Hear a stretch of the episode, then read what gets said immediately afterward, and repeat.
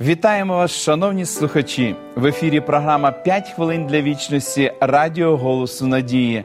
З вами її ведучий Володимир Гриневич. Краса та розум не завжди поєднуються в одній людині. Достатньо подивитися на відомих учасниць конкурсів краси. Це справді красиві жінки.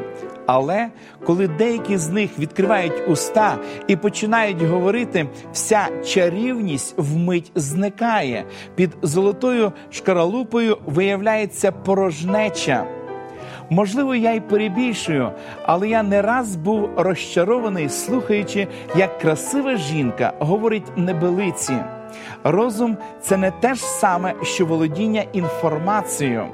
У комп'ютері зберігається неймовірна кількість інформації, але це ще не робить його розумним.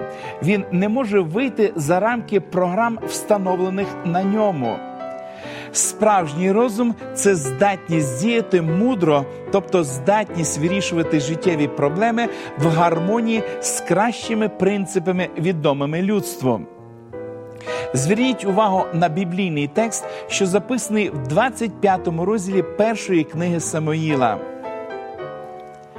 А ім'я тому чоловікові Навал, а ім'я жінці його Авігаїл. А жінка та була доброго розуму та вродлива. Чоловік же той був жорстокий та злочинний.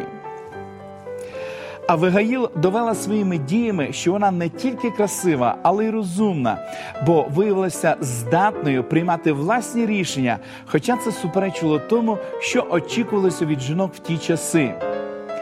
Вона просто вирішила, що краще діяти мудро, а не так, як поводився її чоловік, чиє ім'я Навал означало божевільний, який був вкрай неприємною людиною.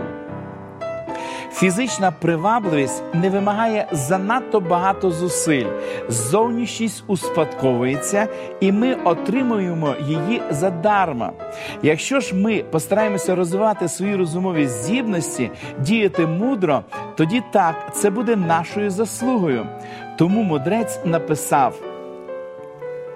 Блаженна людина, що мудрість знайшла, і людина, що розум одержала, бо ліпше надбання її від надбання срібла, і від щирого золота ліпший прибуток її.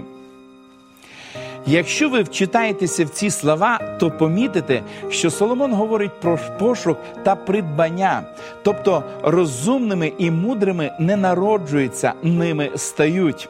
Пошук мудрості це більш розумний вчинок, ніж пошук краси, а прагнути до розуму краще, ніж до пізнання наук. Друге проходить, перше залишається. Найперш просіть Бога дати вам мудрості та розуму. Помолимось. Дорогий наш Небесний Отець, ми щиро вдячні Тобі за те, що з біблійних історій Ти повчаєш нас, як нам мудро вести своє життя.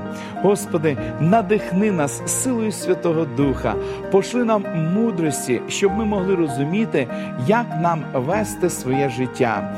Благослови нас усьому, молимось в ім'я Ісуса Христа. Амінь.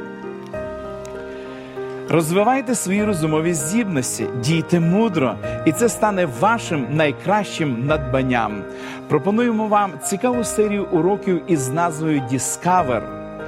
Ці уроки крок за кроком допоможуть вам у вивченні важливих питань, які стосуються нашого спасіння.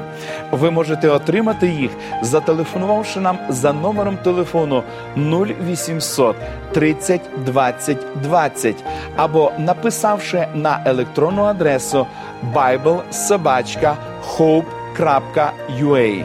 Нехай благословить вас Бог. До побачення!